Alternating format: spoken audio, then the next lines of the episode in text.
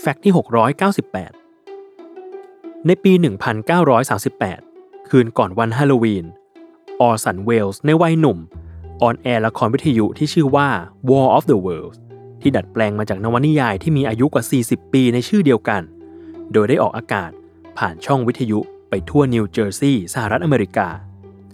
เนื้อหาภายในเรื่องพูดถึงการลุกรานของมนุษย์ต่างดาวที่มาจากดาวอังคาร และกำลังยึดครองโลก โดยนิวเจอร์ซีย์ได้ถูกพวกมันเข้ามารุกรานแล้วเป็นที่เรียบร้อย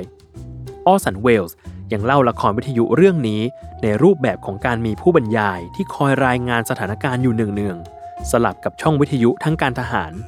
สร้างความสมจริงเหมือนกับกำลังถูกเหล่ามนุษย์ต่างดาว แทรกแซงสัญญาณ ด้วยความสมจริงของละครวิทยุเรื่องนี้ รวมกับวิถีชีวิตของคนในตอนนั้น ซึ่งไม่มีช่องทางอื่นให้ติดตามนอกจากวิทยุ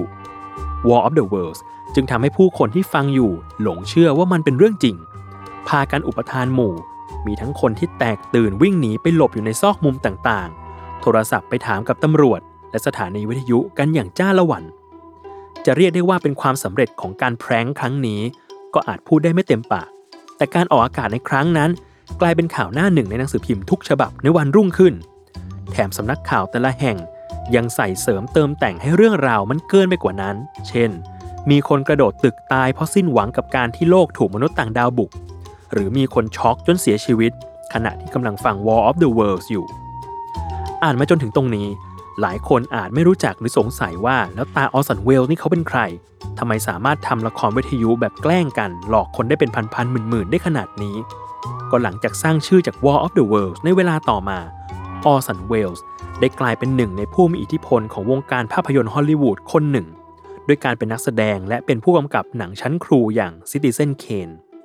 สคริปต์ทั้งหมดของ War of the Worlds ที่ถูกเขียนโดยออร์สันเวลส์กลายเป็นของล้ำค่า และถูกประมูลไปโดยสตีเวนสปิลเบิร์กในราคา 24,000 เหรียญ และในภายหลังปี